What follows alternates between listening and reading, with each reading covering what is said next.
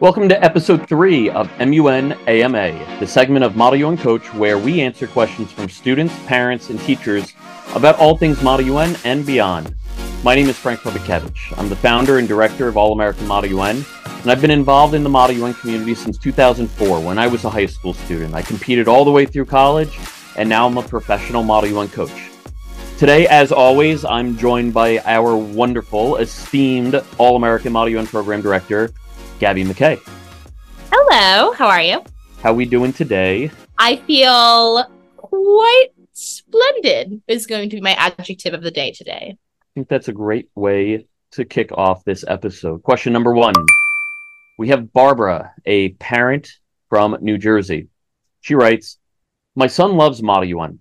He's been doing it for three years, and my husband and I try to be as supportive as we can. He goes to conferences and he comes back on Sunday afternoon and immediately sleeps for the next 14 hours.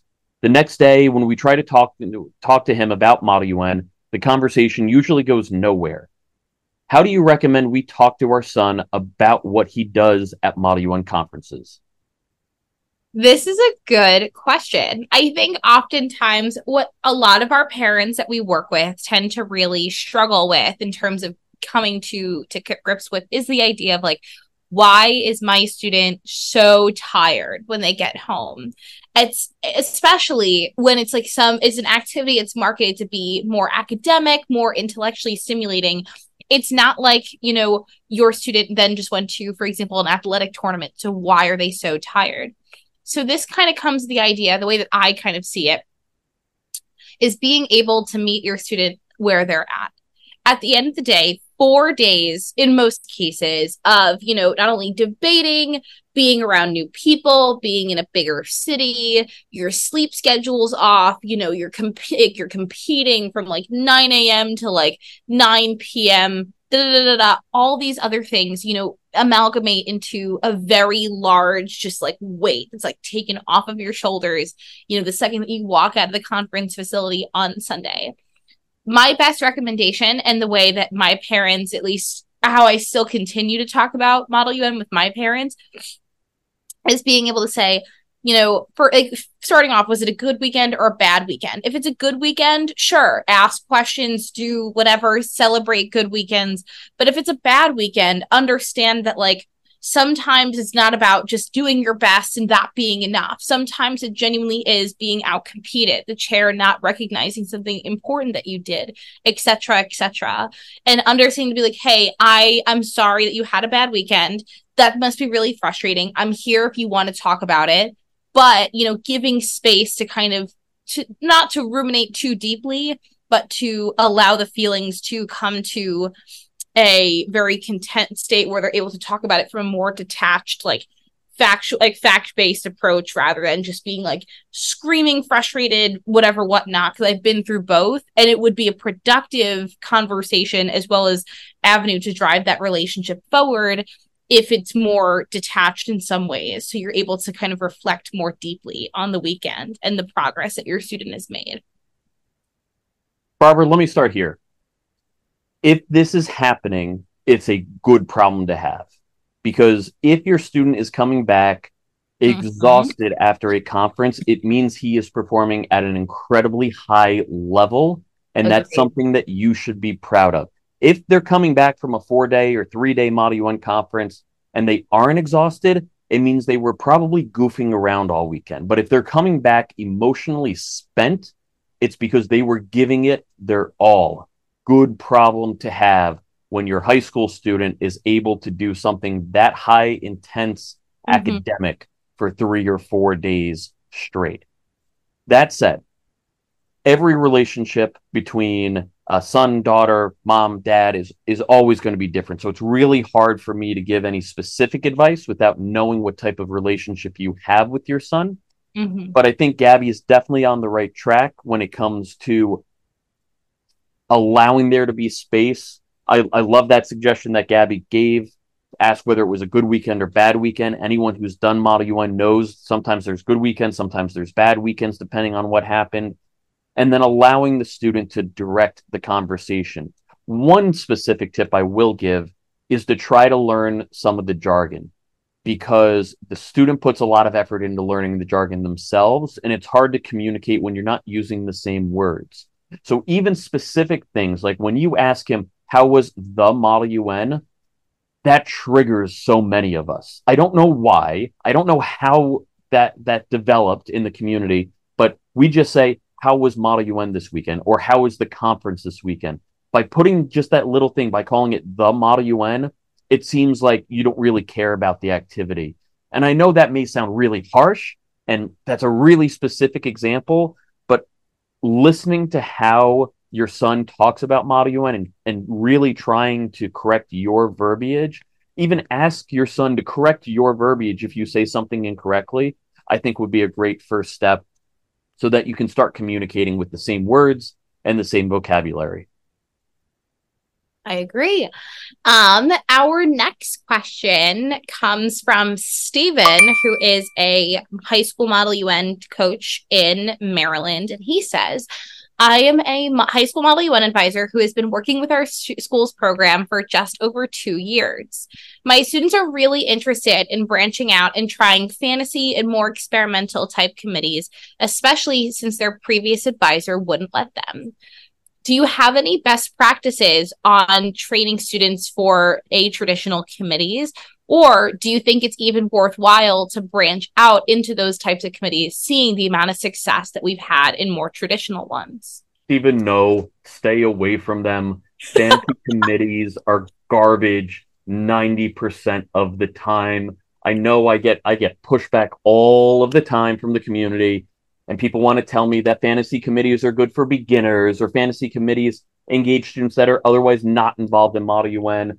If global politics is not interesting enough for you to do this activity, then maybe it's just not your activity. I agree with the former faculty advisor. Stay away from the fantasy garbage. Do Model UN for the sake of doing Model United Nations, not Model Harry Potter, Model Lord of the Rings, model Star Wars because it devolves into just a contest about who knows the right spells or the names of characters and all of the actual skills we're trying to teach our students get flushed down the toilet.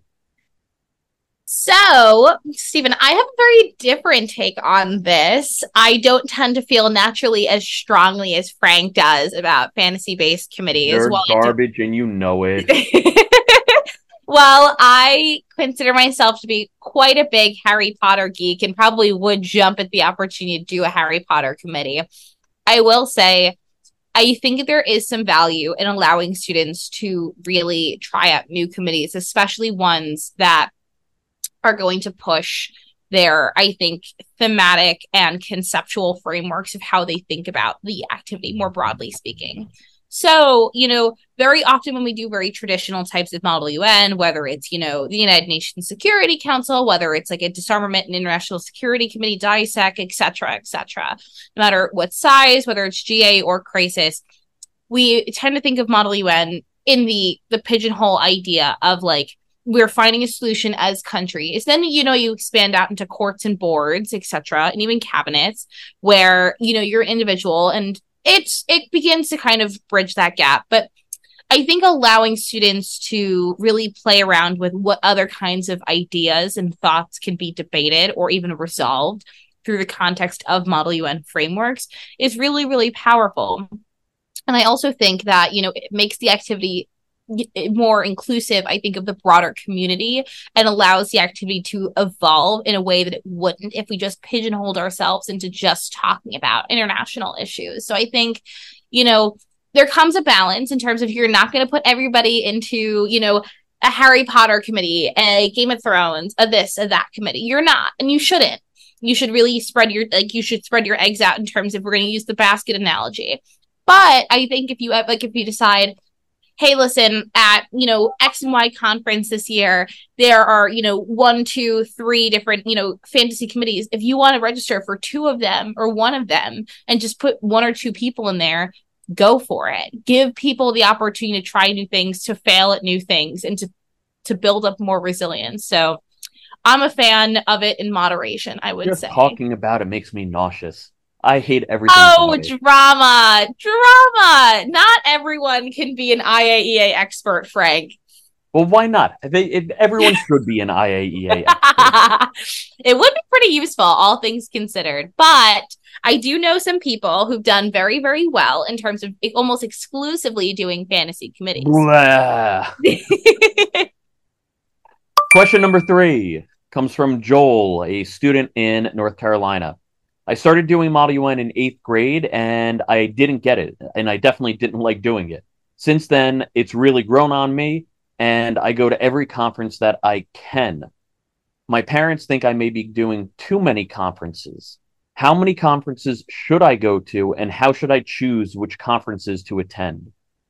Good question, Joel. And here's what's really interesting, I think, about the way that your parents approach the situation. And something that we tell our students all the time is the idea of you don't want to over inundate yourself because at the end of the day, because Model UN is so subjective in terms of the framework that guides how awards are chosen, what's going to happen is the following. Say, for example, you go to six or seven conferences in a given year. From there, you know, maybe you do well at, let's say, two of them. You do okay at another two, and you do poorly at the last two or three. From there, you'll receive six or seven, depending on the number, varying counts of feedback from your chairs, of which are all going to vary drastically. And from there, you have to sort through all of that information, say what actually matters the most. What was, you know, just a symptom of me having a bad weekend or me not getting the topic? What was things that, what were things that were in my control? What were things that were outside of my control, etc., etc and what makes that really challenging in terms of growth is then the idea of how do you sift through and adopt what makes sense and what doesn't. From there, I think a really solid number to hit is four to five. If you want to push it to six, give or take, I think if you spread it out enough across the year, but I think that four to five is a really, really good number. That way you can do a couple in the US, even if, for example, you were interested in trying international model UN, that's also an avenue and I think that that also gives you enough time throughout the year to recuperate, to reflect on feedback, and to mitigate burnout. With that being said, in terms of how to select, I think that that really depends on what you're looking to get out of the activity. If you're looking for just experience and just being able to practice like certain skills, I don't know if I would recommend, for example, going to only big East Coast conferences, for example, by nature of the fact of if you're in a GA, you're probably only going to get two or three times, if that, to speak in a weekend. If you're looking to get those heart, like those skills down still, I would recommend maybe more small to medium conferences with one large conference tacked in there. If you're looking for that pure competitive standpoint, I say a couple mediums and focus on those big, large East Coast conferences. So I think it's really a matter of what you're still looking to get out of it. But I'm curious to hear what Frank has to say about it. Yeah, I think for the most part, Gabby, I agree with you. I think we can both definitely state that not all conferences are the same. So mm-hmm. that's what makes this a little bit of a tricky question to answer is you really have to parse out what style of conference you're attending and why you're going to that. Years ago, when I started All American Model UN, I did this exercise of classifying all of the conferences in this country into different categories. And in my mind, there are basically four or five different uh, categories. And this is not to make it a ranking.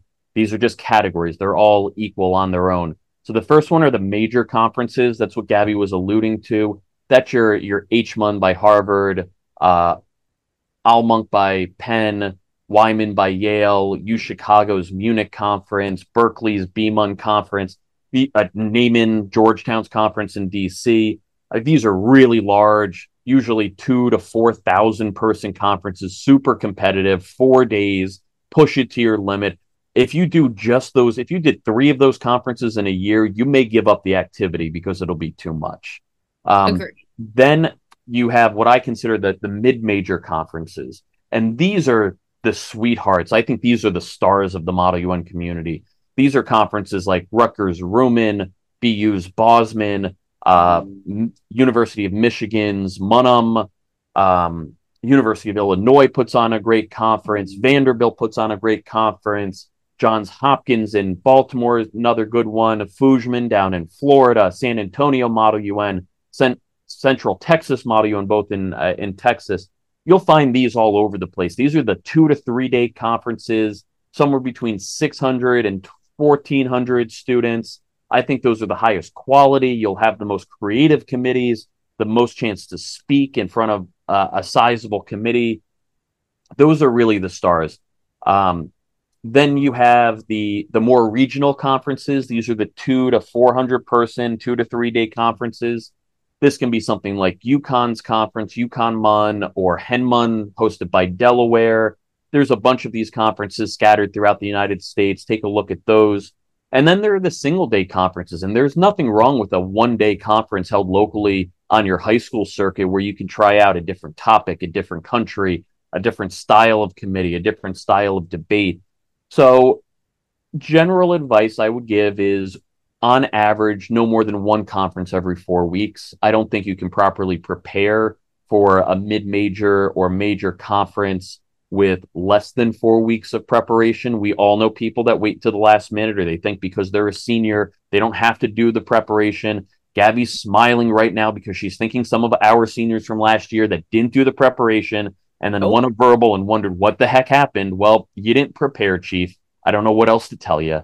Um, so that's how we would go about choosing conferences. And that's not even to touch on other things like finances and other activities and scheduling conflicts and family obligations. So it's really complicated, but I think that's part of the pleasure and advantage of doing Model UN is you get to flex your muscles on a whole bunch of skill sets, including personal time management and scheduling. Mm-hmm. And those are skills that are going to benefit you for the rest of your life. I agree. Our next question comes from Samuel, who is from Wisconsin. And he says, My older brother does college model UN. So I've recently been exposed to Bastel's All Star team and just rankings more broadly.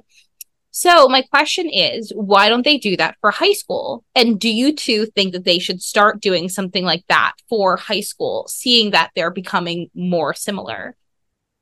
for those of you who can't see, Frank is definitely has some thoughts and feelings about it, which he's demonstrated, but he'll get into it.